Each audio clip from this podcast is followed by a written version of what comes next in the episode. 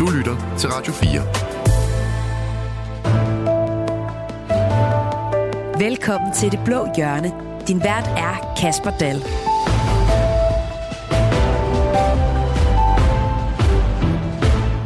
Skovstejle, høje træer og svinehunde. Det er ikke en biologitime, det her. Det er faktisk dansk politik. For mens Dansk Folkeparti har erklæret sig pragmatiske og åbne for at være med i aftaler, der giver topskatlettelser, så beskyldes Liberal Alliance for at gentage fortidens synder og komme med ultimative krav om den nye top-topskat. Er det déjà vu? Er der gået skovbørnehave i den med træklatring og skovsneglespisning? Det forsøger jeg at få svar på i dag. Velkommen til Det Blå Hjørne. Du lytter til Radio 4. Og med mig i dag, der har jeg tre top-top debatløsende borgerlige politikere. Morten Dalin, Venstres politiske ordfører, velkommen til. Mange tak.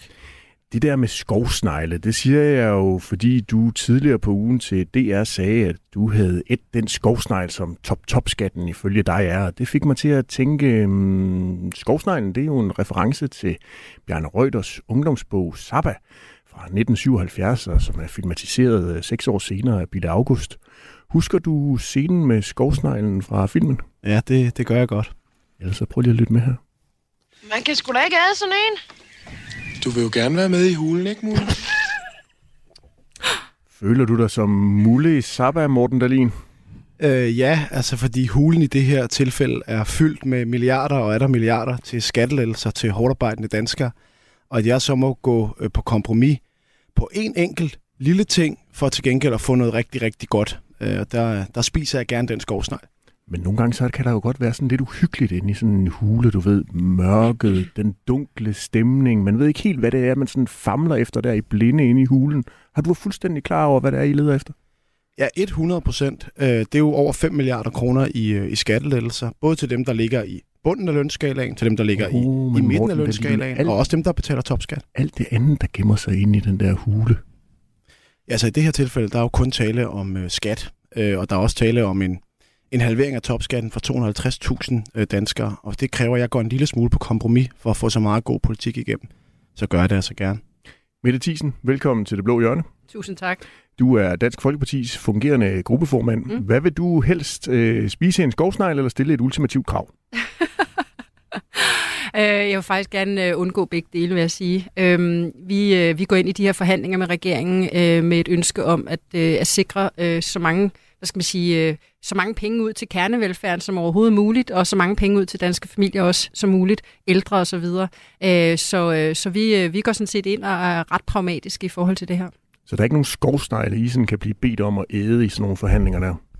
Altså, der er jo altid øh, skovsnegle, som man skal overveje og, og, og æde, hvis man går ind i nogle forhandlinger, hvis man kan få noget andet igennem.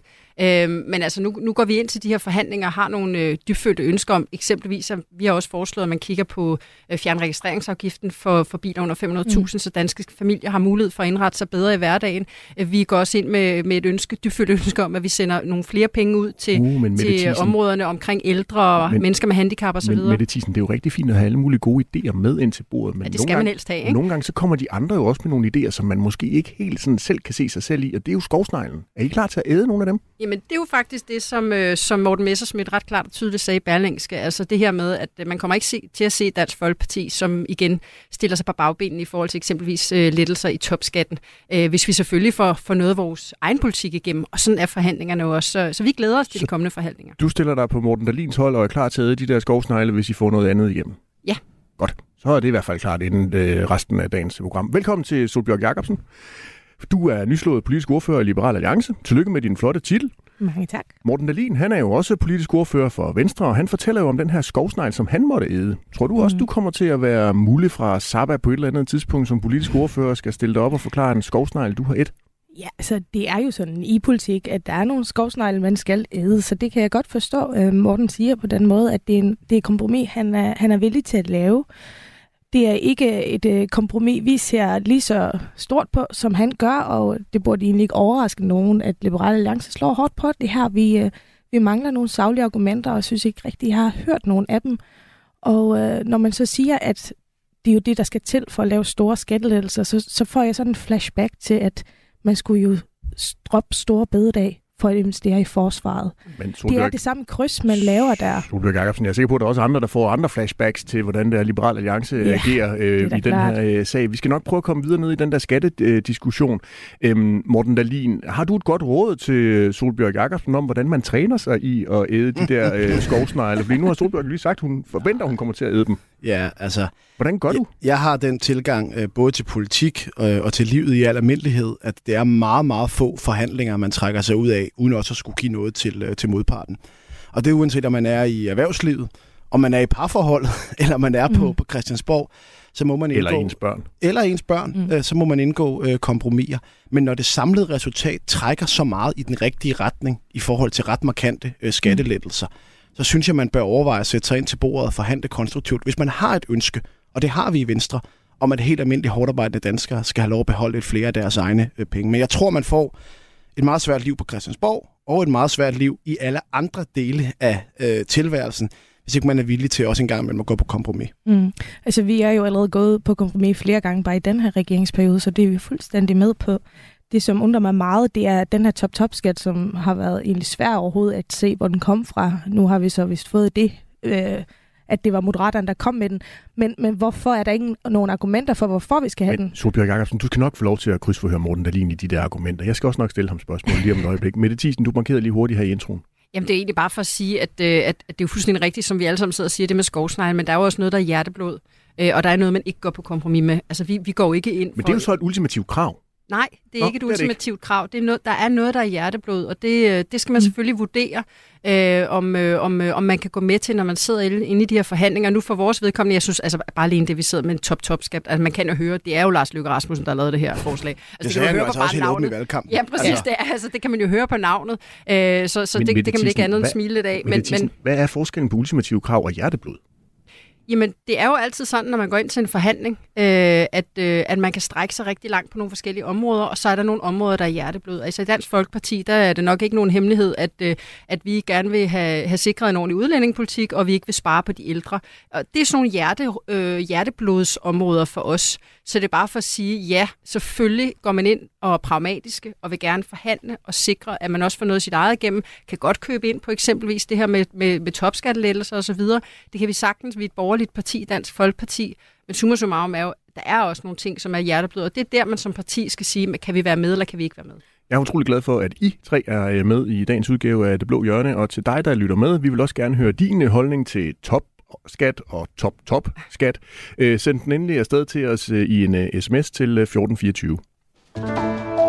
Radio 4. Ikke så forudsigelig. Ah, 5 milliarder, eller faktisk mere end 5 milliarder, ifølge Morten Dahlin, er der udsigt til i skattelettelser, fordi det står der i regeringsgrundlaget, og efter der er dukket 20 milliarder kroner ekstra op i råderummet, så er der plads til endnu flere skattelettelser, når SVM-regeringen til efteråret indkalder til forhandlinger om en skattereform. Det er jo sød musik i liberale ører, forestiller jeg mig, men Liberal Alliances partileder Alex Vanopslagh, han sætter stolen for døren om et muligt samarbejde. Han vil nemlig ikke være med i en skattereform med mindre planerne om en ny top-top-skat skrottes.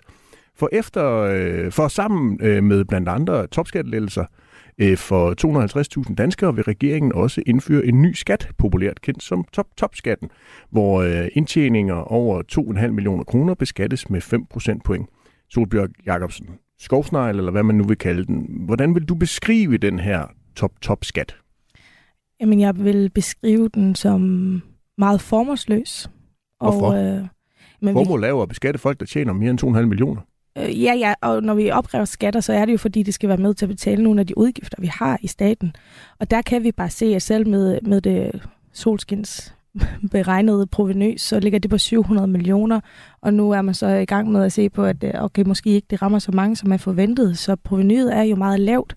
Og så er det også symbolikken i det. Det synes jeg er meget skadeligt. Altså, vi har jo brug for, at vi har mange unge mennesker, som, som tør øh, sat stort og, øh, og lave nogle kæmpe virksomheder, som kommer til at være gode for samfundet og skabe en masse arbejdspladser. Og det er meget, meget træls signal at sende, at ja, det vil vi rigtig gerne have, at du øh, gør, men hvis du tjener meget, så skal du betale mere, og hvis du tjener mega meget, så skal du betale endnu mere og mere. Altså, det er jo sådan en måde at slå på dem, der, der får succes, og jeg synes, det er et forkert signal at sende. Ja, altså, hvis øh, top-top-skatten stod øh, alene, så var det heller ikke noget, jeg kunne støtte. Men top-top-skatten kommer jo til at indgå i en del af en samlet skattepakke, hvor man øh, sænker øh, skatterne, både for dem med små indkomster, altså en, øh, en enlig forsørger kommer til at få mere end 7.500 Men kroner i hånden. Morten Dahlin, hvorfor er, det, hvorfor, er det, hvorfor er det ikke en god idé, hvis vi nu bare kigger på top-top-skatten sådan øh, enkelt? Ja, men, Du siger, at du vil ikke stemme for den. Hvorfor er, den, hvorfor er det ikke en god idé sådan generelt, bare set fra sådan en, en venstremand? Jamen, det gode argument for top-top-skatten, det er, at vi får andre skattelettelser igennem ved at acceptere den. Og må jeg ikke bare sige i forhold til topskat, Øh, nu nævnte du, at det er 250.000 danskere, der får en topskattelettelse. Det er ikke helt rigtigt. Det er 250.000 danskere, der får halveret deres øh, topskat. Og så er det faktisk over 400.000 danskere, der får en topskattelettelse med den skattepakke, der skal forhandles til efteråret. Mere end 5 milliarder kroner i skattelettelse. Og det er bare her, jeg appellerer til, at man ikke stiger sig blind på et lille punkt, som trækker i den forkerte retning, men hæver blikket en lille smule, kigger på den samlede pakke, der giver hårdarbejdende danskere flere penge mellem hænderne, og så siger, det vil vi gerne være med til. Fordi sandheden er jo, hvis alle gjorde som Liberal Alliance, bare sagde, det her ene lille punkt, det kan vi ikke leve med, og derfor kommer vi til at stemme imod det hele, så var der ikke kommet nogen skattelettelser til efteråret. Solbjørg Jacobsen, har I stiget jer blind på det her? Kan I ikke se øh, herligheden ved resten af det, Ej, jeg regeringen s- de lægger op til i en skattereform? Jeg synes faktisk, vi prøver at råbe, øh, råbe lidt op her og sige, Venstre, har I sovet i timen her? Fordi vi kan ikke rigtig høre de gode argumenter for top-top-skatten. Har I, har I måske glemt at øh, argumentere den væk i regeringsgrundlaget, når der er ingen, der rigtig synes, at den i sig selv Men gør Sol- noget Solbjørg godt? Jacobsen, argumentet for Morten Og- Dahlin er jo, at der kommer skattelettelser til rigtig mange andre. Og det synes vi er mega fedt, og det ved man også er Liberale Alliances politik. Men Man så indgår spørge- man jo kompromiser. Jo, men, men det er nemlig det, som Mathisen også kom lidt ind på. Der er nogle ting, som er vigtige. Hvad er det for nogle signaler, vi sender? Og hvis du spørger Morten Dahlin, om det var med i politiaftalen Så- i 2020, Så hvad var så topskattelettelser, svaret dengang? Solbjørg Jacobsen, Solbjørg øh, Jacobsen, topskattelettelser, det er ikke hjerteblod for Liberal Alliance. Øh, Topskattelettelser? Ja. Jo, men altså, vi har der en øh, ambitiøs økonomisk politik, som øh, faktisk Men hvis I nu kan få hjerteblod skatten. igennem, mod at I så æder den der skovsnegl, eller hvad det nu er, vi skal kalde øh, top-top-skatten. Altså, vi har jo altid en, øh, en balancegang i forhold til, hvor er det, man går på kompromis. Sidste gang, vi var, vi var med i finansloven, så gik vi jo med til at komme med, fordi at det gjorde nogen af tingene for os, selvom ikke alt. Og så laver man en balancegang. Det gjorde Venstre også i 2020, da de sagde, at øh, politiaftalen der, det slog på noget værdi, at de havde sagt, at der skulle ikke skulle være skattestigninger. Derfor var de ikke med. Jeg kan ikke rigtig se forskel på, hvad vi laver lige nu, og det lavede dengang. Altså det, der er den helt store forskel nu, det er, at vi faktisk kommer igennem med noget, som jeg troede var meget vigtigt for Liberal Alliance, nemlig lettelser i topskatten. Altså 400.000 danskere kommer til at opleve en lavere topskat, fordi der skal forhandles skattereform til efteråret. Og den samlede pakke trækker jo så åbenlyst i den rigtige retning, altså for over 5 milliarder kroner lavere skatter. Herunder 7.500 kroner til den enlige forsørger, som ligger i bunden af indkomstskalaen, og også ret markante topskattelettelser øh, for dem, der ligger og tjener øh, flere øh, penge. Og der er det bare, jeg har den tilgang. Og det må man jo gerne være uenig i for Liberal Alliance at sige. Når den store plan, der ligger på skat, trækker så meget i den rigtige retning, så skal man sætte sig ind og være med, selvom der så også er et lille element, der trækker i den forkerte retning. Og derfor var jeg rigtig, rigtig glad for, at Morten Messersmith fra Dansk Folkeparti, som Mette Thiesen lige redegjorde for før, en uge før Liberal Alliance sagde, Dansk Folkeparti, vi har nogle skattekrav. Vi kunne godt tænke os noget på arv, så vidt jeg husker, og noget på registreringsafgift. Øh, og hvis vi kan få noget af det igennem, jamen, så er det også villige til at acceptere noget af det andet, fordi vi samlet set synes, at aftalen trækker i den rigtige retning. Og hvis man bare tager et kort historisk blik tilbage på 2016, der gjorde Liberal Alliance, Alliance jo det samme, som man gjorde nu. Kravlede op i træet, stillede et ultimativt krav om topskattelettelser, og der kom nul topskattelettelser igennem. Og hvis alle gjorde, som Liberal Alliance gør nu, og som de gjorde i 2016, så var der ikke kommet topskattelettelser. Mette Thiesen, Dansk Folkeparti, der har I jo på det, i den seneste tid slået til tromme for, at I jo altså er et borgerligt parti helt ind i knoglerne, må man forstå på øh, Morten Messersmith, og I er villige til at gå med i aftaler, hvor topskatten lettes, selvom I hellere vil have, at der er skattelettelser til helt almindelige øh, danskere, som du fortalte i øh, mandat tidligere på, på ugen her på Radio 4. Den her top-top-skat, hvad mener du egentlig om den? Altså, udover at det er et fuldstændig åndssvagt navn, øh, øh, så, så vil jeg sige, at det, jeg egentlig sidder med en reel bekymring for, det er, at vi har i forvejen et fuldstændig vanvittigt indviklet skattesystem. Mm. Jeg tror ikke, det bliver mindre indviklet med det her. Tværtimod, jeg tror også, det, vi kan jo også se, det, det, det, det rammer ret få. Øhm, så, øh, så hvad skal man sige, med, med, med det sagt, øh, så så vi i Dansk Folkeparti hellere, at man havde et mere forenklet skattesystem, og man netop sikrede de, det, som vi nævnte, lad os fjerne arveafgiften, lad os sikre, at den ganske almindelige familie har råd til to biler, lad os lette skatten i bunden, alle de her forskellige ting, det er de ønsker, vi kommer men, med. Men Mette Thiesen, i et forenklet skattesystem, hvis I nu fik det ønske igennem, skal folk, der så tjener 2,5, eller over 2,5 millioner, beskattes ekstra med 5 procentpoint i sådan et forenklet skattesystem? Det er ikke noget, som vi vil komme og, og foreslå, nej. Hvorfor ikke? Øhm, jamen, fordi generelt set, så har vi jo en skat, hvad skal man sige, der har en, en generelt skatteprocent. Så det vil sige, jo mere du tjener, jo mere betaler du faktisk også i skat allerede i dag. Øh, Danmark er øh, det land i verden, der øh, er højst beskattet, øh, hvis du sammenligner blandt OECD-landene. Øhm, og så har vi et meget, meget, meget indviklet skattesystem. Jeg tror generelt, langt de fleste danskere sidder og slås med selvangivelsen hver eneste år, fordi ja. det er ekstremt bøvlet. Øhm, så, øh, så nej, det er ikke noget, der er groet i vores have, men vi kommer ikke til at stille os øh, på, hvad skal man sige, på hælene i forhold til noget, som andre partier vil, hvis vi til gengæld kan få de ting, som vi tror er bedst for Danmark øh, igennem. Og det er nogle af de ting, som, som er nævnt tidligere. Så vi kommer til forhandlingerne, vi glæder os også til dem, øh, men, øh, men, men lad os se, hvad der, hvad der kommer ud af det. Ifølge Skatteministeriet, så er det altså omkring øh, 8.600 danskere, der rammes af den her top-top-skat, og provenyet fra den vil ifølge ministeriet være omkring 700 millioner kroner. Morten Dalin, top-top-skatten vil øge den øverste marginalskat fra 56% til øh, 60,5% De her danskere, der står til at skulle betale øh, topskat, betaler ifølge den borgerlige liberale tænketank Cepos i gennemsnit 4 millioner kroner om året i skat. Kan du virkelig forsvare, at nogle danskere skal betale mere end 60 procent i skat for at bringe 700 millioner kroner i statskassen? Der er jo allerede masser af milliarder i statskassen. Jamen igen, hvis det stod alene som det eneste skatteinitiativ, så kunne jeg ikke. Men når det nu er sådan, at vi gør noget ved noget af det, der har været vigtigt for mig i lang tid, og vigtigt for Venstre i lang tid, altså den meget store gruppe af mennesker, der ligger og betaler almindelig topskat i dag. Altså, topskatten bliver betalt over 400.000 danskere. Det var jo ikke meningen, da man indførte topskatten. Det er sygeplejersker, det er tømrere, det er ingeniører. De mennesker giver vi nu en markant skattelettelse, der kan mærkes. Det gør vi også i bunden af men skalaen. Der så, men der er jo så nogen, som så skal betale rigtig mange procent af deres indtægt ja. i skat. Og, og, og prøv at høre, som sagt, havde er det, det, stået, at det, havde det stået alene, så havde det ikke været det. Men når vi nu kan få de andre meget markante ting igennem, eksempelvis en halvering af topskatten for 250.000 øh, mennesker, og så må jeg bare sige, altså jeg er ikke ligeglad med dem, der også ligger i bunden af indkomstskalaen. Altså det, at den enlige forsørger kan få over 7.500 kroner ekstra øh, i hånden om året, det betyder noget, særligt på ryggen af en inflation, der har udhulet mange menneskers øh, købekraft. Og det, at de mennesker også kan se en større økonomisk gevinst ved at stå op om morgenen og gå på arbejde, det synes jeg er væsentligt, fordi det der med, at det skal kunne betale sig at arbejde, og vi skal have flere mennesker til at gøre en indsats, og helt ærligt, også nogen til at gøre en ekstra indsats. Det er derfor, at den her skattepakke er så hulans vigtig, fordi den åbenlyst trækker i den rigtige retning med, at danskerne får lov at beholde nogle flere af deres egne penge selv. Øh, jo, men, men jeg bliver sådan lidt harm om, når jeg hører, at, at det er det er kun fordi, det ikke skal ses alene. Så regeringsgrundlaget er jo ikke lov. Det er noget, I skal arbejde efter. Det ved jeg jo godt. Det er jo grundlaget for, hvad I laver. Men I har da ændret nogen ting i regeringsgrundlaget. Og når det er, altså, du, du bliver jo ikke overbevise mig om alt det der skattelettelser er en god idé, og det er dejligt, at der især dem, der har lidt for, for, for endnu mere af sin egen penge mellem hænderne, det er jeg fuldstændig enig i. Men men du kommer vi, til at stemme imod. Når vi ikke kan høre, når vi ikke kan høre nogen savlige argumenter for top-top-skatten, hvorfor er det så, at I siger, at det er den eneste måde, man kan lave de her skattelettelser? Vi ved, at det er ikke pengene, der skal til for at have råd til dem. Hvor, hvorfor er det, at de holder sig fast? Socialdemokratiet siger, at den er ikke gået i deres baghave. Vi hører fra moderaterne i salen i går, at de er ikke ultimative på den. Hvorfor er det, at Venstre ikke som den liberale del af regeringen siger, okay, ved du hvad, måske vi skal til at genoverveje det her, fordi vi kan ikke finde nogle savlige argumenter, og derfor så behøver vi ikke have den med.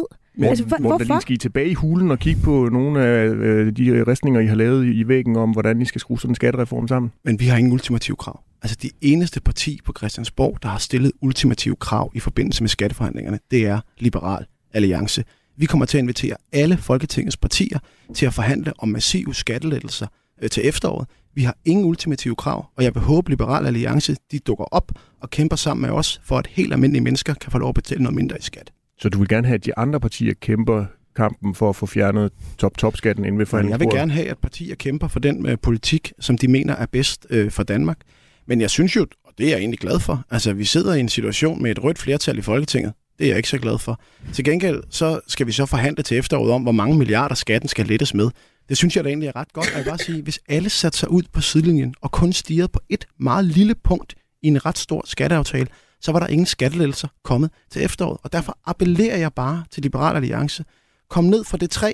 Jeg har også selv prøvet at sidde derop. Det er ikke særlig sjovt. Kom ned, kom ind til forhandlingsbordet, forhandle sammen med os andre og sikre, at sygeplejersken, tømmeren og ingeniøren kan få lov at beholde nogle flere af deres egen penge selv. Solbjørg Jacobsen, har I slet ikke opdaget, at der skal gives milliarder i skattelettelser til helt almindelige Og danskere? Det har vi skam, og vi, øh, vi håber, der kunne være med og få, få, få snakket jer fra den her top-top-skat, og jeg er sådan lidt, altså det, det er lidt mærkeligt, at man kalder det øh, ultimativ krav på den der måde. Jeg tror, det er det eneste nye i forhold til Store Bededagsskandalen, det er, at man har fundet ud af, at kan vi ikke få en sammenligning til, til det tre andres plader side, øh, side i. Fordi at vi var der også ultimativ med Store Bededag, det ved jeg også, DF var. Der gik I ikke og sagde, nå, så har I kravlet op i træ igen, nu kan vi ikke kravle øh, Solbjørg- forsvaret. Altså, det er jo lidt underligt, at, Ja, ja, at det- I ikke er, er villige til at sige, okay, Liberal Alliance presser godt nok meget på med top-top-skatten, og resten af højrefløjen vil heller ikke have den. Måske vi skal have nogle bedre argumenter, hvis vi kan kunne forsvare at indføre den. Men vi har ingen ultimative krav, og alle andre partier på Christiansborg, også dem, der har den samme grundindstilling til top-top-skatten, som jeg har, de har sagt, vi dukker op i forhandlingslokalet, og så vurderer vi den samlede pakke, før vi siger, om vi stemmer for eller imod. De eneste, der på forhånd har annonceret, at de kommer til at stemme imod milliarder i skattelettelser, det er Liberal Alliance. Og nu var vi jo lige ved at tage, i gang, øh, tage hul på historietimen, så lad os lige prøve at høre et øh, klip fra DR i øh, sommeren 2016. Hvor langt skal du op, før du så siger, okay, så køber jeg den? 5% point på topskatten. Og det er helt ufravilligt. Fuldstændig. Så vil du hellere tage et valg. Ja, Ja, det var jo så Anders Samuelsen, den tidligere politiske leder for øh, Liberal Alliance, der her tilbage i øh, 2016 havde et øh, ufravigeligt øh, krav. Solbjørg Jacobsen, hvis I nu kigger lidt indad allerede nu, er det så en fejl, at I har meldt så bombastisk ud og sådan siger ultimativt nej til den her top-top-skat? Altså, vi kan jo se, siden vi har meldt det ud, så er der kommet fokus på, hvor usaglig den her skat er. Og der er mange flere, der har forholdt sig til den. Også eksperter, som går ud og giver os ret. Og i forhold til det, han siger, der kan I høre, hvad han sagde til sidst, så vil jeg hellere have et valg. Altså, Det er lidt sjovt at bruge den der, fordi vi kan jo ikke sige, at enten skal vi have det her, eller skal vi have valg igen. Vi kan jo ikke trække støtten. Vi sidder ikke i regeringen, og vi er heller ikke et, et støtteparti til regeringen. Så, så den er lidt... Vi siger nej tak, ligesom vi sagde nej tak til at afskaffe Stor Bededag. Og ligesom vi siger nej tak til at øh, lave øh, begrænsninger af ytringsfriheden. Det er der mange ting, man siger nej tak til. Men- men- ikke, I siger, at der ikke folk har ultimative krav, hver gang de ikke kommer med i en aftale, fordi Ej, der er ej, men noget, det, det, der er forskellen, Solbjørg, her, det er jo, øh, at den samlede skattepakke er så åbenlyst LA-politik, fordi det kommer til at sænke skatterne. Og der, hvor jeg tror, at nogle af os undrer sig, selvfølgelig er det fair nok at sige, der er nogle ting, jeg ikke vil være med til, fordi det trækker øh, i den modsatte retning af, hvad jeg politisk står for. Ligesom Mette sagde før, at DF havde nogle områder, der var vigtige for dem. Det, jeg tror undrer mange af os andre, det er, at samlet set trækker den her skattelettelsespakke rigtig meget i den rigtige retning. Og det er bare der, hvor jeg siger, hvis man kan få rigtig, rigtig mange gode ting igennem, altså skattelettelser for over 5 milliarder kroner igennem, så er der et punkt, man ikke kan lide. Mm. Og så siger man, så er jeg klar til at trykke på den røde knap nede i Folketingssalen. Det, det er jo der, hvor forskellen ligger. Ja, I know. Og der har vi jo også givet os i andre aftaler. Og der, hvor jeg tror, du, bliver, du har svært ved at forstå det, det er, fordi vi har nogle principper, vi stadig holder fast i. I har jo givet slip på en advokatvurdering af Mette Frederiksen. I har peget på hende som statsminister. I har gået så meget på kompromis med, hvem I er, at I kan slet ikke forestille jer, at der er andre partier, der holder fast i noget af det, de holder fast i. Og derfor så er det, at I står og siger, hvorfor går I ikke på kompromis? Det er jo nemt nok. Se, ingen advokatvurdering, og FIC'en, den er så lidt... Øh, øh. Altså, der er ikke noget integritet tilbage i Venstre. Men det der er jo i virkeligheden en tilståelsessag. Vi sidder og diskuterer skattelettelser, og man har ingen gode argumenter for Liberal Alliance, hvorfor man er kravlet op i et træ, og derfor kaster man sådan nogle beskyldninger omkring sig. Hvis alle gjorde som jer, så kom der ingen skattelettelser til efteråret. Og jeg tror, og det, her, det er en forudsigelse, fordi Dansk Folkeparti har meldt sig meget konstruktivt ind i det her. Jeg tror kun, der kommer til at være en person i det her lokale, der sidder og stemmer nej til milliard store skattelettelser til efteråret, og det er Solbjørg for Liberal Alliance. Jo, men hvorfor er det, du ikke kan argumentere en savlig ting, i hvert fald for den, der insisterer på den, der er god ved top-top-skatten? Ikke, altså ikke et eneste argument. Men Ude- fordi vi får noget andet. Jo, men hvorfor er det, I har givet dem det så? Så det må der være fordi noget godt vi får i det. noget andet. Fordi vi får milliarder af skattelettelser til tømmer, sygeplejerske, øh, ingeniører, øh, sælgere, skolelærer. Ja. Det er argumentet. Og nogle gange er det bare sådan her i livet, at så er der nogle andre, der insisterer på, at de vil have noget, der er vigtigt for dem. Og der har vi vurderet den samlede skattepakke, som gør, at danskerne skal betale mindre i skat. Noget, jeg håbede var LA-politik, men I kommer til at sidde og stemme nej, og det er jeg så ked af, Fordi I har jo vist ved andre sammenhænge, at der har I været konstruktive, men lige her, der vælger jeg at tage Anders Samuelsen-modellen, kravle op i træet. Jeg synes, det er ærgerligt, og jeg tror også, det er øh, dårligt, for jeg tror faktisk, at skattepakken til efteråret vil være bedre, hvis Liberale Alliance gad være med. Mette Thiesen, hvordan føles det som øh, DF at se Liberale Alliance komme med ultimative krav, når dit parti nu lige har erklæret jer sådan super pragmatiske på skattepolitikken? Jeg skal simpelthen ikke sidde her og kloge mig på, hvad andre gør. Øh, man kan måske også sige... Jamen, nu spørger også, hvordan det føles som da, for dig som DF'er at sidde synes... og se nogle af dine andre borgerlige kolleger komme med ultimative krav. Jamen altså, vi øh, fra Dansk Folkeparti's side, vi går ind til de her forhandlinger og prøver at kæmpe det igennem, som er vores politik, øh, og, øh, og, og hvad der er vigtigt for os. Øh, og så må vi se, om vi kan være med i en samlet aftale. Oh, men I vil øh, jeg også skal... gerne have et borgerligt blok, hvor der er, der sådan er lidt sammenhæng, ja. og forsøge at se, om I ikke kan være så lækre, at I kan lokke Venstre tilbage på et eller andet tidspunkt ude i den politiske fremtid. Ja, og så men ser altså... du Liberale Alliance sidde der og kravle op i træet. Altså igen, jeg skal simpelthen ikke sidde og kloge mig på, hvordan andre partier vælger at, øh, at føre deres politik. Øhm, der er masser af argumenter i det her for og imod. Øh, Liberal Alliance siger ret klart og tydeligt, at de vil ikke have en top-top-skat. Øh, så kan man argumentere for, at der er både Socialdemokratiet og Venstre, som siger begge to, at det ikke er i deres have. Det er kun Moderaterne, der vil have en top-top-skat. Øh, så lad os da alle sammen mødes og finde ud af en løsning, hvor vi kan få skattelettelser ud til danskerne, øh, sikre kernevelfærden, øh, og øh, ja, så øh, bidrager DF meget gerne til det. Ja, Solbjørg Jacobsen, du forsøgte jo rent faktisk at få svar fra Moderaterne på det her spørgsmål om, hvor øh, den her top-top-skat er, øh, er opfundet henne, og om, hvor ultimativ den egentlig var. Det skete i går i Folketingssalen, hvor øh, regeringens finanslovsforslag var til debat. Moderaternes øh, gruppeformand og finansordfører Henrik Fransen, han svarede sådan her. Jamen, nu er Moderaterne jo altså ikke et, øh, et parti, der klatrer op i træer. Det er der andre partier, der, der har en vane med at gøre. Vi gør det ikke. Øh, så, så vi har ikke ultimative krav, når vi går ind til forhandlinger. Slet ikke. Det kommer vi aldrig til at have. Jeg tænker, det er en måde at starte med at melde sig ud af en forhandling på, det at komme med ultimative krav. Så ja, Ja, Henrik Fransen han sagde først i sit svar, at, øh, og jeg citerer, top-top-skatten er en del af regeringsgrundlaget, og vi føler os meget forpligtet på at gennemføre regeringsgrundlaget, og derefter så kom han så med den her stikpille, som vi lige øh, hørte. Øhm, men Moderaterne kommer altså ikke med ultimative krav. Solbjørg Jacobsen, tror du, at I i Liberal Alliance, altså tror du helt ærligt, inderst inde i dit nye politiske ordførerhjerte, at I kan få øh, den her øh, top-top-skat forhindret? Altså, da han sagde, at de ikke har noget ultimativt krav, og vi ved, at det er en skovsnegl for Venstre, og ikke er groet ved Socialdemokratiet, så hører jeg jo, at måske modstanden virker. Måske de er villige til at sige, at det er ikke et ultimativt krav, at man skal være med i en aftale med top-top-skat for at være med i skatteaftalen. Men der er ikke nogen øh, fra Venstre eller regeringen, der har stillet ultimative krav i den her sammenhæng. Nej, men I har sagt, at der skal være top-top-skat. Vi har sagt, at der ikke skal være. Hvorfor er det der, det forskellen ligger? Og så forhandle med os andre om at lette skatten for danskerne for over 5 milliarder kroner. Altså, jeg synes, ultimative krav øh, er ærgerlige i den her sammenhæng, særligt når den samlede skattepakke kommer til at være rigtig god for hårdarbejdende danskere. Og det er uanset om de er sygeplejersker, om de er skolelærer, om de er sælgere eller om de er autoforhandlere. Olav, han har sendt os en sms øh, på 1424. Han skriver, selvfølgelig kan Liberal Alliance ikke stemme for en forholdelse af topskatten, så bliver partiet jo helt til grin.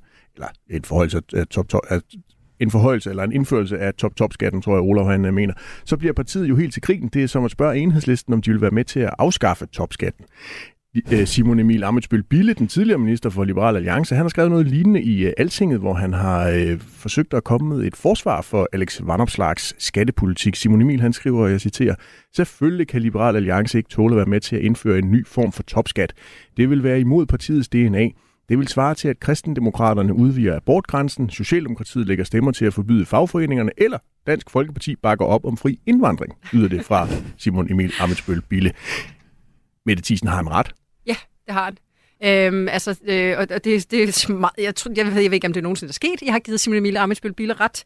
Øhm, men, men, øh, men, men det, vil jeg, altså, det var egentlig det, jeg prøvede at sige til at starte med. Ja. Der er jo noget, der er hjerteblod. Øh, så, så det kommer jo ikke bag på nogen, tænker jeg, øh, at, øh, at øh, hvad skal man sige, man har den holdning hos Liberale Alliance. Jeg kan forholde mig til, hvad vi i Dansk Folkeparti går ind i forhandlingerne med, og hvordan vi stiller os øh, i forhold til også øh, topskattelettelser osv., som, som den tidligere formand har haft nogle meget store aversioner imod.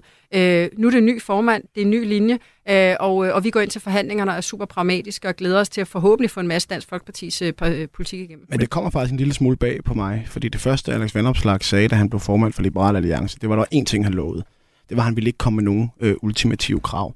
Og jeg synes, eksemplerne fra Simon Emil øh, Bille er lidt skæve, selvom jeg godt forstår det polemiske i dem. Øh, fordi selvfølgelig skulle Dansk Folkeparti ikke stemme for øh, fri indvandring. Men hvis nu Dansk Folkeparti kunne få gennemført 95 procent af deres udlændingepolitik, mod at de så for eksempel øh, gav sig øh, 1000 kroner på beløbsgrænsen, så tror jeg faktisk, der er nogen i Dansk Folkeparti, der vil sige, okay, det må vi da overveje. Altså, kan vi få lavet et asylstop? Øh, kan vi få lavet den nye plan, vi lige har lavet øh, fremlagt på sommergruppemødet for asyl, mod at øh, Venstre så får lov at sænke beløbsgrænsen med 5.000 kroner? Så tror jeg, der er nogen i Dansk Folkeparti, der vil sige, det er faktisk en meget god handel, fordi vi skal bare huske, top-top-skatten står ikke alene. Top-top-skatten står ved siden af og ovenpå massive skattelettelser, også i den almindelige topskat. Morten Dahlin, nu siger du 95 procent. Det vil være decideret 5 procent.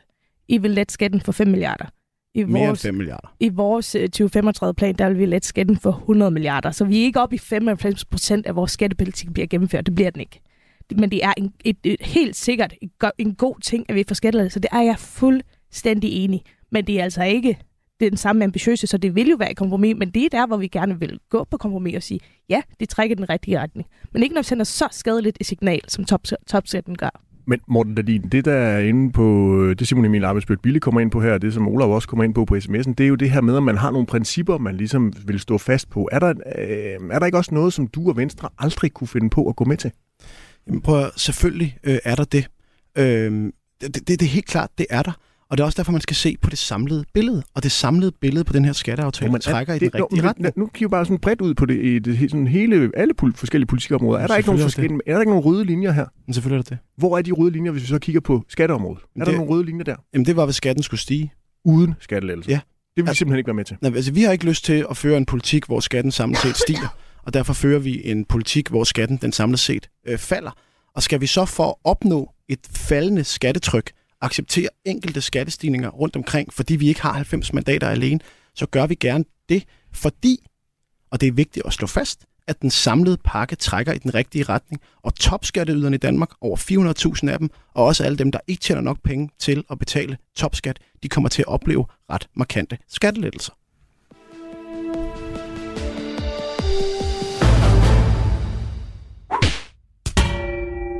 Ja, hvis du skulle være i tvivl, så er det det blå hjørne, du lytter til i dag med Mette Thiesen, Solbjørg Jacobsen og Morten Dalin. Det er ved at være tid til vores faste indslag her i det blå hjørne, nemlig uddelingen af de blå mærker. Det er her, vi lader politikerne sende et kærligt, men bestemt blåt mærke til en kollega i et af centrum højrepartierne. Mette Thiesen, hvem går dit blå mærke til i denne uge? Jamen altså, det går øh, selvfølgelig til Moderaterne og deres fuldstændig vanvittige forslag om fri øh, indvandring fra Afrika. Øh, og øh, Henrik Fransen, som, øh, som du nævnte før, som er politisk ordfører for, og gruppeformand, tror jeg også, for Moderaterne, øh, han stod simpelthen og lød som et eller andet øh, genklang fra 90'erne i går nede i Folketingssalen, øh, og øh, begyndte at sammenligne med hudfarve og alt muligt andet. Altså, han har overhovedet ikke lært, at de øh, meget, meget dårlige erfaringer, vi har, øh, både med den øh, politik, man førte slut 60'erne, start øh, 70'erne, hvor man havde en masse gæstearbejder hop, som jo så blev til indvandrere og blev familiesammenført og alt muligt andet, og generelt den forfejlede udlændingepolitik, der er ført. Så moderaterne, de skal ikke bare have et lille blåt mærke, de skal have et kæmpe blåt mærke for at lyde som en eller anden genklang fra 90'erne. Solbjørg Jacobsen, hvem skal have dit og Liberale Alliances blå mærke i denne uge? Det går faktisk også til Moderaterne, og øh, det er ikke for den samme sag alligevel. Det er for øh, deres fuldstændige kovending på øh, narkoområdet. Øh, Lars Løkke har tidligere sagt, at ingen skal straffes for at skade sig selv, hvor at det har gået fuld, fuld, fuldblodet ind at, øh, at hjælpe i stedet for at straffe folk med misbrug osv. Nu går de simpelthen ind i regeringen med Lars Løkke i den og fordobler straffen. Det synes jeg er fuldstændig vanvittigt og en kovending af en anden verden. I forbindelse med, at de gerne vil prøve på at få lukket Pusher Street på Christiania. I stedet for at lovliggøre det, som de gik ind for før. Og som, ja, altså Venstre har jo aldrig helt haft en, en liberal holdning der, men de havde ellers lykke trods alt. Men øh, ja, Morten Dahlin, dit og Venstres blå mærke i denne uge. Jeg bare lige en kommentar til det. Da jeg var ung VU, der havde vi sådan en sang, der hed Ryd. Christiania, rive hele lortet ned. Nu bliver det så kun Pusher Street, men det synes jeg er et rigtig godt skridt i den rigtige retning, og jeg er sindssygt glad for, at regeringen sætter hårdt ind det er der. vel endnu en af de ting, I så kan skrive på jeres resultatliste over regeringssamarbejdet. jeg der. Ja, altså det bliver svært. Altså det Ah, gør det, og det, og det lykkes nok heller ikke i, øh, det lykkes nok heller ikke lige i morgen. Men, men ja, det, øh, det, det er rigtig dejligt, at vi, vi nu sætter hårdt ind for at få lukket Pusher Street. Ja, mit blå mærke, det går til øh, Liberal Alliance for at klatre i træer og være klar til at stemme nej øh, til massive skattelettelser til, til helt almindelige danskere. Det synes jeg er ærgerligt. Hvis du har lyst til at høre mere om Christiania og regeringsforslag, så tag og lyt med på mandag kl. 11.05, fordi der har vi nemlig debatten i det røde hjørne. På Radio 4 får du hver uge nyt fra de aktuelle politiske dagsordner. Forsvaret bløder personel som aldrig før. Vi taler med dem, der mærker konsekvenserne. Jamen, det står rigtig alvorligt til. Hver fjerde kollega mangler. Og søger svar hos magthaverne. Jeg tror bestemt ikke, der er en oplevelse i vores øh, kreds af allierede om, at vi har svigtet. Bliv opdateret på dansk politik alle hverdage kl. 11.05 i sidste uge der præsenterede Vammen, Ellemann og Engel Schmidt regeringens udspil til næste års finanslov. Og det var ikke en så kedelig en af slagsen, mente finansministeren. For selvom økonomien er bumstærk, så er det ikke den mest de mest gavmilde beløb, der er sat af i til forhandlingsreserven, altså den her pose penge, som partierne rent faktisk kan komme ind hos finansministeren og forhandle om. 500 millioner kroner spiller øh, SVM-regeringen ud med. Men de vil altså rigtig gerne have øh, andre partier med i et øh, bredt forlig, må vi forstå på finansministeren. Og jeg vil gerne benytte lejligheden til at øh, invitere alle Folketingets partier til forhandlinger. Sidste gang fik vi en bred finanslov. Det vil glæde os, hvis vi kan gøre det igen. Og alle er velkomne, og jeg er helt sikker på, at de vil komme med mange ønsker. Og hvis de ovenikøbet også vil komme med bud på, hvordan man kan skaffe nogle penge til at betale for de ønsker, så skal de være endnu mere velkomne.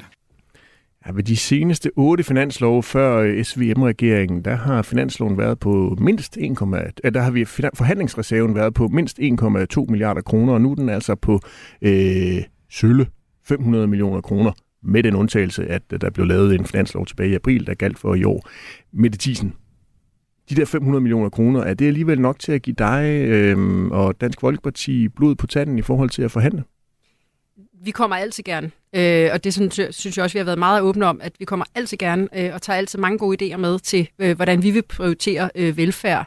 Øh, blandt andet ældre, øh, og vi nævnte også det med familierne, mennesker med handicap osv. Øh, det er en meget lille forhandlingsreserve. Øh, det er vi nødt til at, altså bare omkring seniorpensionen, jamen det er cirka halvdelen af det, hvis man skal fastholde øh, den forbedring øh, i, i seniorpensionen, som jeg så kan forstå nu, at regeringen ikke ønsker alligevel. Øh, så det er bare for at sige, det er ikke særlig mange penge, men vi kommer selvfølgelig øh, og byder gerne ind, øh, og det kan jo også godt være, at regeringen kan gå med til at noget den ret store øh, øh, reserve, de har reserveret til sig selv, mm. øh, og forhandle om, at, at de så kan give det over til nogle af os, der kommer med nogle gode idéer. Jeg tror nogle gange, at regeringen skal være lidt bedre til at åbne døren til os, der kommer udefra. Det virker som om, der er lidt for plumret inde i de regeringskontorer nogle gange. Torbjørn Jacobsen, hvad siger det dig og Liberal Alliance, at regeringen kun putter 500 millioner kroner i den pulje, som resten af partierne kan få lov til at forhandle om? Ja, altså sidste gang, der vidste vi jo godt, at den ville være lille, og vi gik jo også med, fordi det gav jo mening. Um, vi havde måske forventet, at den var lidt højere. Altså, det er jo ikke... Uh... For eksempel 700 millioner kroner, så den kunne matche top-top-skatten? Så kunne matche top-top-skatten. Så hvis man, ja, det, det er jo det, der er svært, fordi nu skulle jeg lige til at sige, så vidste man, hvad vi gik ind med. Men det er jo ikke det, vi har lyst til at prioritere højest. I vores 2035-plan går det mest af pengene til at uh, gøre det første 20.000 skattefrit. Og det viser igen, hvor hårdt det bliver at komme af med top-top-skatten igen. Fordi hvorfor skal man uh, prioritere det, de rige svin?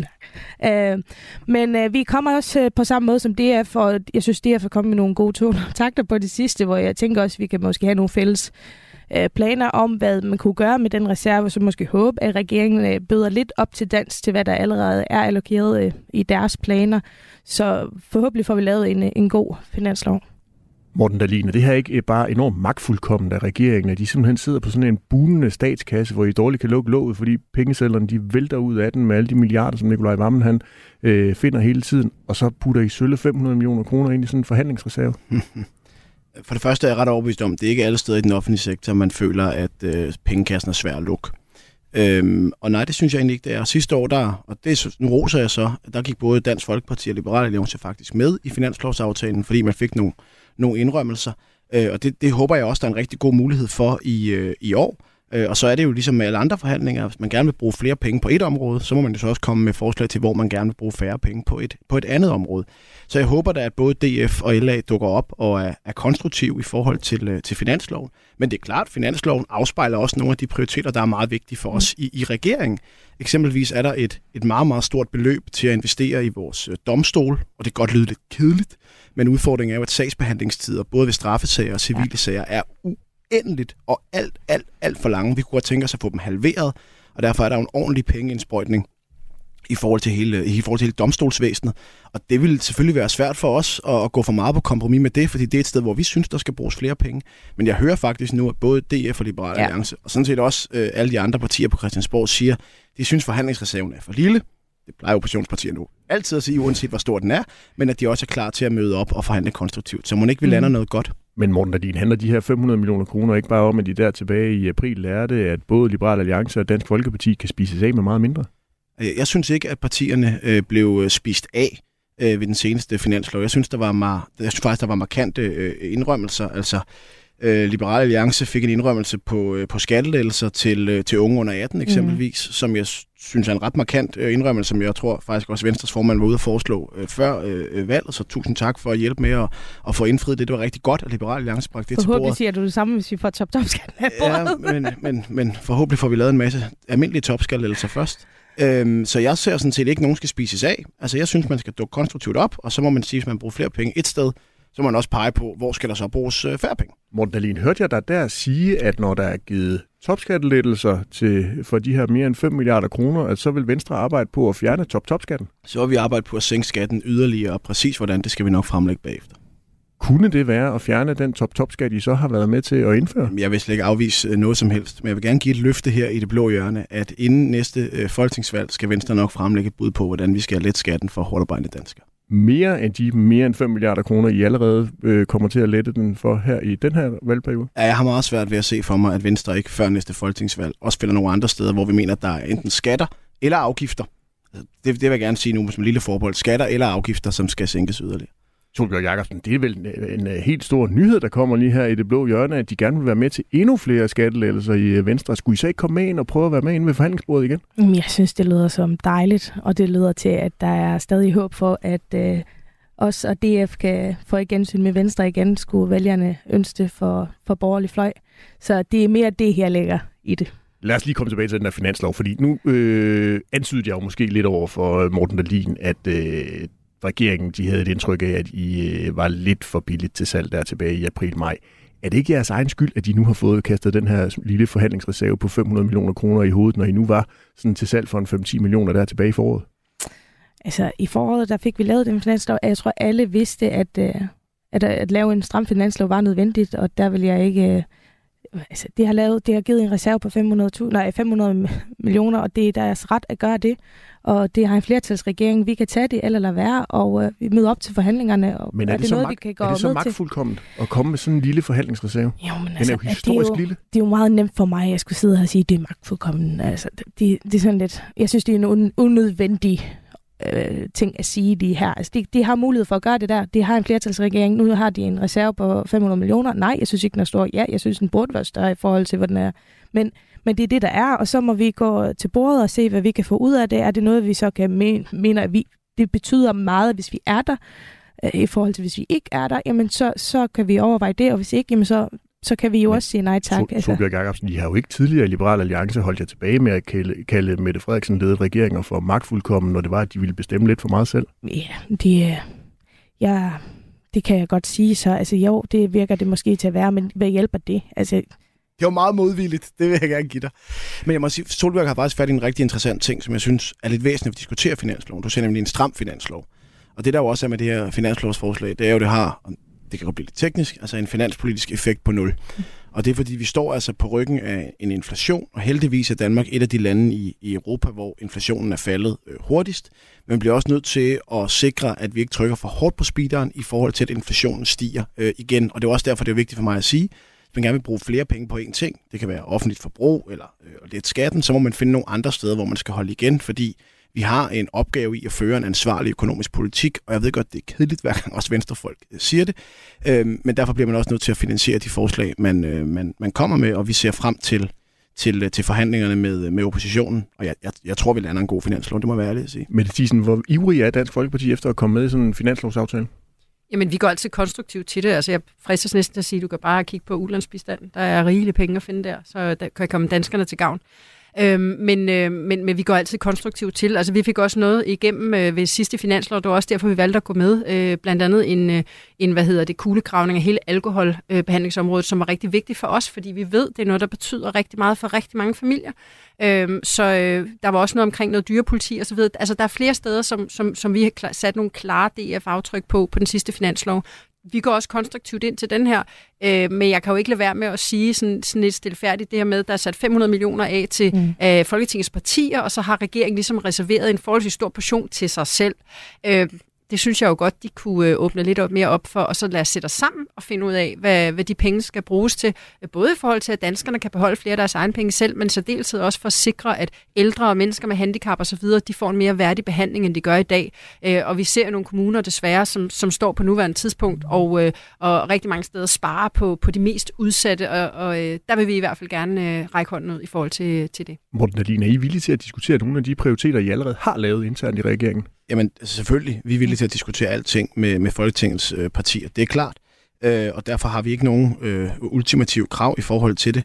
Men jeg vil nok sige, nu, nu, nu nævnte jeg domstolene før som et eksempel. Der har vi foreslået en meget, meget stor øh, investering. Øh, det, det vil, jeg, jeg har svært ved at se, at den bliver vendt om, så der bliver brugt færre penge på domstolene i en finanslovsaftale. Vi har også sat sig ret hårdt på sundhed, hvor der også er penge til, til psykiatri eksempelvis, så vi for en gang skyld kan få investeret i vores psykiatri, i stedet for at spare på den. Og det er jo et udtryk for prioriteringer, som er vigtige for regeringen. Jeg vil så sige, jeg har ikke hørt mange stemmer i Folketinget være mod de to prioriteringer. Altså jeg har ikke hørt nogen, der siger, at vi kommer med krav om, at i ikke skal investere lige så meget i domstolen, eller investere Det er der jo heller ingen, der sidder og siger. Der er jo ingen, der har sagt, at de var imod det der. Det, Alle det, er jo det for netop, det der. Det var netop det, jeg sagde. Ja. Altså, og Så- det var, altså- lad mig sætte ja. Den færdig. Jeg har ikke hørt nogen partier øh, hvad hedder det, være imod vores prioriteringer på øh, psykiatri eller på, på domstol, og derfor er jeg ret optimistisk i forhold til, at vi lander en, en, en ret bred aftale. Radio 4. Ikke så forudsigelig. Ja, vi runder også lige det blå barometer i dagens udgave af det blå hjørne. Det er her, vi kigger på kampformen i den blå lille blok.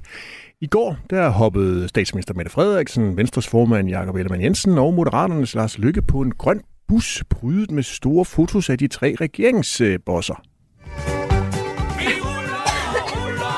Skulder ved skulder, ja, bussen den ruller, så giv os.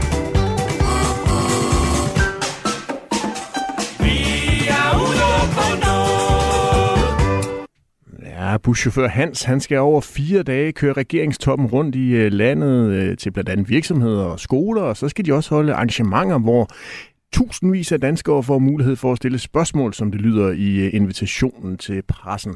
Første stop, det var en halvtom sal i Ringsted, og dernæst så optrådte de trods alt for fulde huse i Odense Kongresscenter. Mette Thiesen, de ruller og ruller, skulder for skulder, og de er ude på noget. Hvad tror du, de er ude på? Palle, Polle og Rut. Mm. Fristet jeg til at sige. Øhm, for det Hvem så er jeg hvem også der. Øh, ja, der er fald to mænd og en kvinde, øh, så, så er det lige det, man skal finde ud af. Øh, ej, øh, spøg til side. Jamen, jeg kan da godt forstå, at, øh, at man har brug for at komme ud og forklare. Øh, jeg tror, der er rigtig mange danskere, der sidder og ikke rigtig måske forstår, øh, hvad projektet går ud på. Øh, så, så, så, så det kan jeg jo sådan set godt forstå, at man har brug for at køre ud på en, øh, på et charmeoffensiv. Altså, vi har, altså, danskerne har fået afskaffet stor bededag, øh, men fuldstændig absurd argumentation. Øh, jeg kan godt forstå, at, øh, at øh, ja, indskrænke deres ytringsfrihed. Jeg, jeg kan godt forstå, at der er brug for at forklare øh, nogen mere end andre, vil jeg så sige, øh, at øh, hvad det egentlig er, der er det her pro- projekt. Solbjerg Jacobsen, hvad er regeringstoppen udenpå? Jamen, jeg tror, at Mette Thiesen har, har fat i, hvad det er ude på. Det, som jeg håber, det altså sker tilfældigvis, imens det er derude, det, er, det har jo været i den her hule, siden de lavede sin, sin hemmelige klub. Og øh, jeg håber, at øh, det lytter til den danske befolkning, de kommer ud til. Fordi jeg synes, det er beslutninger, der er truffet mange af dem siden, siden valget sidst, så, så kan man være lidt i tvivl om, det er i kontakt med befolkningen, hvad det er, samfundet går rundt og, og tænker, hvad, hvad, at kommer Jacob Ellemann ud og snakker med gamle venstrevælgere, der måske har noget på hjerte, og det samme med moderaterne, så nu har de også vendt på en af de største sager, som er øh, strafområdet til, øh, til misbrugere. Altså, det, jeg håber, at de ud over at være på charmeoffensiv og forklare sine beslutninger, at de også lytter til danskerne og kommer lidt mere i øh, kontakt med dem. Morten Dahlin, har de to andre debattører i dag ret? Altså, der er ikke blevet vedtaget et eneste stykke lovgivning, efter den her regering er kommet, som udelukkende er blevet vedtaget af regeringspartierne. Nej, nej, nu jeg snakker vi om er busturen. rigtigt. Nå, ja, okay. øh, jamen, det er der både for at komme i dialog, og formentlig både for input og blive øh, klogere, og selvfølgelig også aflevere regeringsbudskaber. Øh, budskaber. så vidt jeg husker, og hvis der er nogen af jer andre, der kender rejseplanen bedre, så lader jeg mig gerne rette. Så startede de på en, øh, på en erhvervsskole øh, for at diskutere den her meget vigtige dagsorden om, hvordan vi får løftet kvaliteten på vores erhvervsuddannelser, hvordan vi får flere til at starte på en erhvervsuddannelse, og ikke mindst, hvordan vi får flere til at gennemføre en øh, erhvervsuddannelse. Og der synes jeg, at det er meget sundt, ikke bare at aftale det lille rum på Christiansborg, men også komme ud og snakke med nogle af de unge, der rent faktisk øh, går der. Og det der med erhvervsskolerne, det er en dagsorden, jeg i hvert fald kan garantere, at vi i Venstre kommer til at, øh, at forfølge. Hvordan men, får vi flere til at komme men, ind og gennemføre? Men Morten Dahlin, kan det ændre noget, når man tager på sådan en bustur rundt i Danmark? Ja, der sker jo nogle gange det, at man lytter til folk, så risikerer man også at blive klogere. Det her roadshow, som regeringstoppen er ude på, det var selvfølgelig også noget, der blev øh, diskuteret i øh, eksperimentet på midten af Radio 4's politiske program. Øhm, Annette Wilhelmsen, den tidligere SF-minister og formand, hun sagde sådan her om det. De kører rundt på et tidspunkt, hvor man i 98 kommuner forsøger at få nogle kommunale budgetter til at hænge sammen. De skal være godkendt inden 15. oktober. Og folk skriger på medarbejdere i skoler og daginstitutioner og, og anlægsloftet hindrer alle mulige ting. Og så tror man på Christiansborg, vi tager lige en bus, og så tager vi nogle billeder af os, fordi vi ser bare rigtig godt ud, og så kører vi ud i landet til pøblen, og så vil vi møde op, og vi har allerede arrangeret det med vores, med vores folk derude, så har vi styret den. Morten Dahlin, du har jo også hørt opråbene fra borgmestre, både dem fra Socialdemokratiet og også dem, som, øh, som Venstreborgmester har øh, leveret. De siger, de mangler penge for at få budgetterne til at hænge sammen. Har Nette Wilhelmsen en pointe i, at der måske er lidt dårlig øh, timing over det her, at det sender et forkert signal? Ej, jeg synes ikke, det sender et forkert kanal at komme rundt i Danmark og, øh, og, og lytte. Øh, og alle dem, der... Øh, nej, det, det synes jeg faktisk i virkeligheden ikke. Jeg synes, det er en lille smule plat. Altså, jeg synes, det er sundt at komme rundt, både besøge borgmestre, besøge virksomheder, besøge skoler. Så det der, jeg synes, det er en lidt øh, plat sammenligning. Øh, men der er udfordringer rundt omkring i kommunerne. Det er også derfor, der er blevet sat øh, ekstra penge af, som ikke løser øh, alle udfordringer. Men der er udfordringer både i den offentlige sektor, men der er nogle kommuner, der har svært ved at få øh, pengene til at række. Der er udfordringer med at skaffe medarbejdere og hænder nok, både i vores velfærdssamfund og i de private øh, virksomheder. Og vi skal bare huske, at selv hvis der var uendelige penge, hvilket der desværre ikke er, øh, så er der lige nu ikke hænder nok til at få løftet alle de opgaver, vi gerne vil. Og derfor skal vi gøre mere for, at der er flere, der får mulighed for at bidrage på vores øh, arbejdsmarked. Og det er altså både i vores velfærdssamfund, men også hos alle dem, der betaler for velfærdssamfundet, altså i de private virksomheder. Mette Thiesen, er det et forkert signal at sende fra regeringsledelsen, at de nu tager på bustur? Nej, det ved jeg, det ved jeg sådan set ikke, om, øh, om, om det er. Øhm, men, øh, men, men det er jo rigtigt, som du siger, at, øh, at der er en del af borgmestre, der råber op nu. Øh, og det er jo lidt sådan en todel problematik, fordi vi ved jo, at, øh, at altså, hvis, man, hvis, hvis alle kommuner blev drevet allermest effektivt, så tror jeg, det var 38 milliarder kroner, man kunne finde derude. Så selvfølgelig er der også noget, øh, hvor kommunerne skal gribe i egen barm og se, jamen, hvorfor har vi øh, integrationskonsulenter og verdensmålskonsulenter og journalister og alt muligt andet ansat. Lad os få, få dem væk, så kan de finde nogle gode jobs øh, øh, som varme hænder i stedet for. Øh, og det er jo en, en, en øvelse, der gælder jo både i kommuner, regioner og i staten i øvrigt også, øh, hvor det er stedet voldsomt. Men så er der også nogle udfordringer helt generelt på nogle kernevelfærdsområder. Det er jo også derfor, vi siger i Dansk Folkeparti, at når vi går til de her finanslovsforhandlinger, hjem, så er det noget af det, vi tager med. Øh, vi vil gerne sikre, at man, ikke får, at man ikke sparer på de ældre. Der er nogle steder, hvor man sparer ned, så de øh, får, øh, først får rengøring hver tredje uge, og måske kun er en robotstøvsuger osv. Vi vil også gerne sikre, at man kigger på det her det specialiserede socialområde, altså handicapområdet. Vi så helst, det kom helt ud af kommunerne, men vi er også nødt til at sikre, at pengene altså følger med, så længe det ligger i kommunerne. Så det er sådan en todel problematik, som er ekstremt ekstremt vigtigt øh, at adressere. Solbjørg øh, Jacobsen, da Alex Vanderslag han kaldte til øh, samling, der kom der mere end 2.000 øh, og gerne ville lytte på ham. I Ringsted, der kunne de dårligt fylde salen. Ja. Hvad siger det dig? Øh, ja, det havde heller ikke samme hårfarve, øh, som dem vi så med flest af i, i KB-hallen. Altså, det siger mig jo, at øh, det er jo ikke særlig øh, populære at komme og lytte til, i hvert fald som Alex var, da han holdt sit i KB Hallen. Det tror jeg godt, jeg må sige, uden at sige for meget. Øhm, det, det, det som sagt, der er kommet nogle beslutninger siden valget, som jeg tror har gjort øh, ondt på mange, og der er nogle realiteter, så vi, vi har en, en masse ting, der skal arbejdes på, og regeringen står og fortæller, hvor gode venner det er, og fortæller, hvordan statskassen buner. Jeg kan godt forstå, at der er mennesker derude, der tænker, det er godt nok træls at høre på. Øhm, det, det kan jeg. Øhm, det, det er synd, fordi at, øh, det er jo borgere, der ikke føler sig hørt. Og øh, derfor så håber vi jo også, ligesom Mette Thyssen siger, at vi kan komme ind og, og få Ja, oh, men, I kommer også ind, I kommer ind med forskellige udgangspunkter. Ja. Altså, for eksempel Mette Thyssen siger på det specialiserede socialområde på ældreområdet, der ønsker I at bruge flere penge, fordi I mener, der bliver brugt for få penge i dag.